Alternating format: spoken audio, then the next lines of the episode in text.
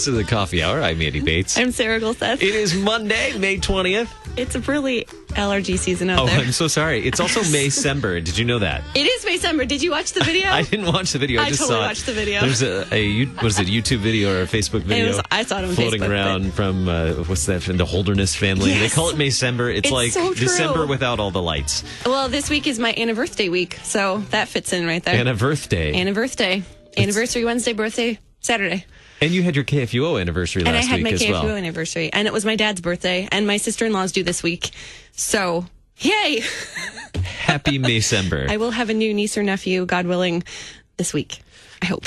Maybe on my birthday. well, you do have a new niece or nephew. Well, not born yet. that this is true. my sister-in-law will be very happy when, my when niece the or child nephew is, is, yes. born. It is Maycember, which means we've had like all kinds of things, lots of graduations and weddings and everything else going on. And Confirmation. we have a good topic today, very related to Maycember. Mm-hmm. Uh, so we're talking about the sandwich generation. This idea started with um, in in my own family just like a week ago. So we have a five and a half year old son. If you call him five years old, he will remind you that he is five and a half. He is very tall too. I don't know what happened. Tall, five and a half year old. uh, so very grateful. What a blessing he is. Uh, he was sick on Sunday, um, so I stayed home with him so mommy could go do Sunday school stuff, and uh, and and I stayed home with him while he was sick. And also, my dad was in the hospital at the same time, and trying to juggle like, okay, how do I get to the hospital while I'm home with a sick child, and while we were trying to it, it, both all handling you know adult responsibilities hashtag adulting, trying to figure it all out, and it was it was challenging. So I, I said, "This is I, I'm literally living the sandwich generation, aren't I?" Um, and so that's when I said. We need to talk about that. We'll call in our friend Jeannine Leibmann, our licensed professional counselor, who always helps us dig into those topics. So we're gonna we're gonna talk about that with her today. Thanks to Concordia University Wisconsin for supporting the Coffee Hour. Find out more about them at cuw.edu. Live uncommon. cuw.edu. Good morning, Jeannine. Thanks so much for joining us this morning. Thanks, Andy. Good morning. Good morning, Sarah. Good morning. Jeannine's always so gracious when I said, "Hey, we have a good topic. Uh, can we talk about the sandwich generation?"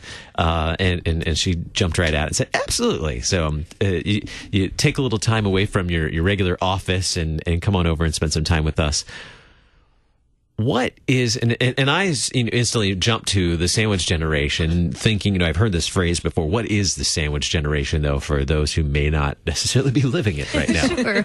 So it's a generation that's that's really sandwiched in the middle between children um, and their parents who are needing probably progressively more help. So, and it's interesting because there's been some demographic changes recently that have affected this and probably grown the sandwich generation.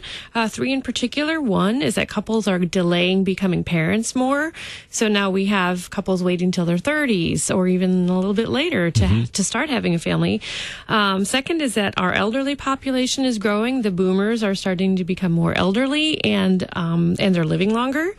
And then the third is that our adult children tend to be staying home longer than they ever have before. So I think the approximately percentage wise, 20 to 25 percent of young adults are still living at home by age 27. Wow. So Yeah. it's a lot. Yeah, I had not thought about some of those things, and I'm I'm also in the sandwich generation, but I'm also the youngest child, so and I don't live near my parents, so um, not these responsibilities haven't fallen on me just yet. But thanks, parents. Um, but at some point, I'm sure this this will also start to affect uh, me and, and my brothers as well. Um, what are some of the the common struggles or or just things that that just commonly come up uh, for these these um, children who are now adults who are dealing with with both sides of this issue.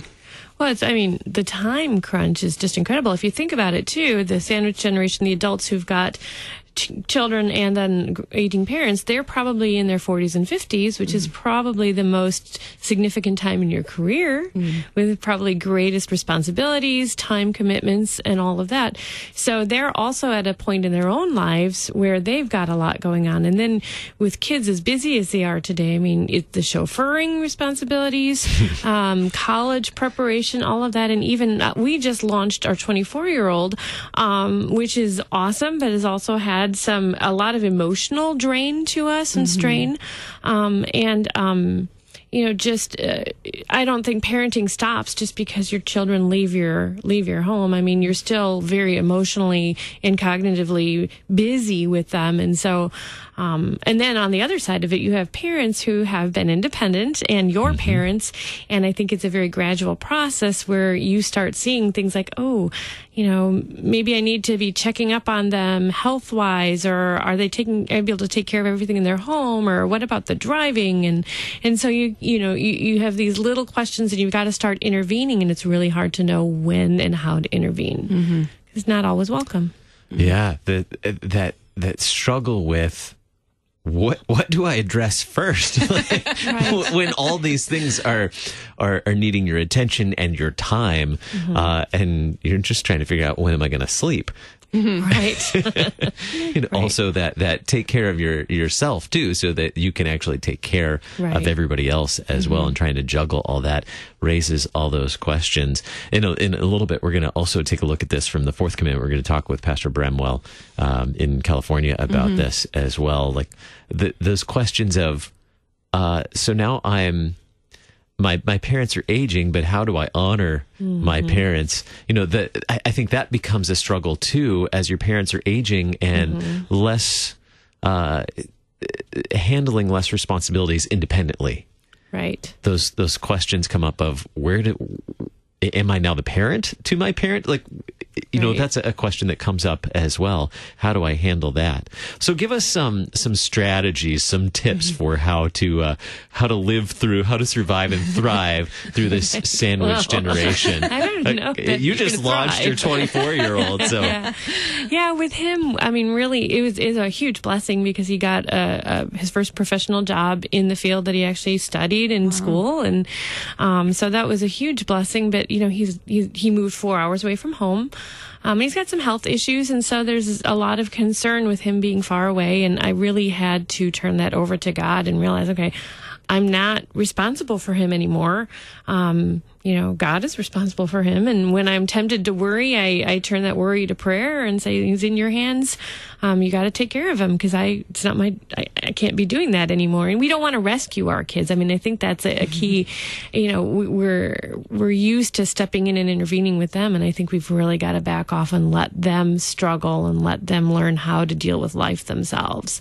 So I think that's a big challenge, but it, it's, it's helpful when we can do that. I think, like you mentioned, taking care of ourselves. I think it's pretty universal that as a parent you're going to feel guilty about mm-hmm. something. Um, and and I think you know sometimes it's okay to say no to certain things to step back and say hey I'm not going to go all out and do this this holiday or this get together or I'm going to just say no to some extra volunteering opportunities whatever. And just take time for myself and rest and rejuvenate because we really need that um, and with our aging parents, I think probably the most important thing we need to do if we have siblings is we need to talk um, because I've seen over and over and over that there's typically one sibling, often it's a daughter, and the one who physically lives closest, and all of the responsibility falls on that one sibling for the parents. And it's really an unfair thing, and it's really, it can lead to some real resentment and, and um, problematic relationships within the family. So making sure that if, if you're the sibling nearby that you let your siblings know what's going on with with your parents keep them informed. And if you're the one that's further away make sure you're stepping up to take responsibility where you can. Maybe you can't physically be there but can you financially be there? Can you emotionally be there? Can you help make decisions take some of that off their plate? So i think that's boy that's a really critical piece that we need to be able to do. If you're the aging generation, what can you do to, you know, if you're the, the, the, the mature generation, what can you do to to help out or to prepare for that next stage mm. for your kids as they become the sandwich generation.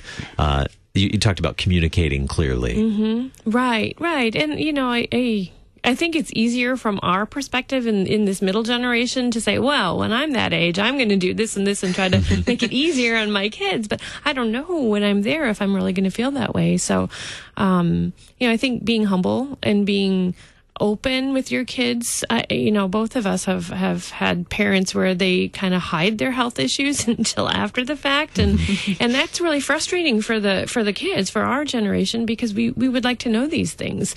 So, you know, staying open with our kids and letting them know, hey, you know, I'm struggling with this or I'm not quite able to do this.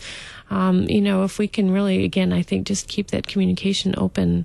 Um, There's a lot of pride that says, I'm fine.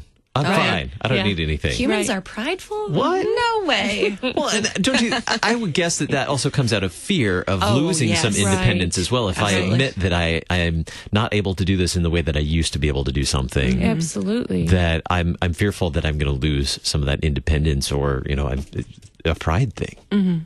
And I think it's important to have those conversations early on and regularly. I mean, there's many older older adults who say I don't ever want to live in a nursing home, but you know, there's a lot between living by yourself mm-hmm. and being in a full skilled nursing home. I mean, there's a lot of options now and more and more all the time mm-hmm. and really nice nice options. I mean, Right. so I think having those conversations and and really going and visiting and learning what your options and choices are, I think, and, and communicating again as a family. This is this is what we want to do as a family. I think mm-hmm. that can be helpful. I think a lot of them are called life plan communities because they're they're intended to help you have that plan. You, move in when you're independent, but you know, like right here in the St. Louis area Yeah. with Lutheran Senior Services, they have those communities where you you you start in independent living. Maybe in maybe that's where uh, you know you spend the rest of your life is in independent living, but um, they also have those other facilities that that. Uh, that can provide for you if you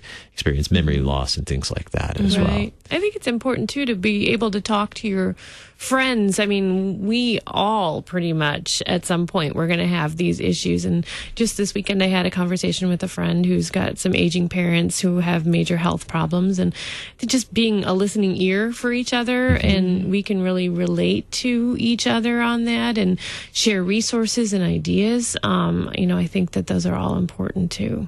You mentioned guilt. We only have about a minute left, but you mentioned guilt earlier, feeling that, that guilt, you know, if you're in the sandwich generation and that guilt of, I can't do this because either I live too far away or I have children, responsibilities with children as well, trying to um, balance that out with, uh, with your siblings as well. Um, any recommendations, any advice, any tips for that dealing with that? I mean, well, that guilt. that guilt because you're, you're you're trying to decide. You know, do I how do I take care of my child today and my Right. my uh, aging adult? Or I mean, aging parent who has some health issues like you're as choosing well. a favorite. Right, right, Right. Yeah. Like, which do I choose today? Yeah. I'm going to feel Who do I guilty. love one- more Right. today? I'm going to feel guilty one way or the Yeah. other, no matter who I'm, I'm and I think of. that that's true. Just understand you can't do it perfectly. You're never going to do it perfectly. And you're never going to be able to do everything that you want to do or wish you could do. We're doing the best that we can. And there's really no room for guilt. If we're doing the best that we can, just know that it's not going to all go perfectly and seamlessly. Um, and give yourself some grace. We're very quick to blame ourselves when things go wrong. Um, but, you know, we, we would be very gracious if it was a friend coming to us and saying, Hey, I'm really struggling with this. We would be very gracious with them. We need to treat ourselves with that same grace. Well, thanks so much for the insights, and, and uh, I I do feel a little bit better. But now everybody's healthy right now, so we're good until next time.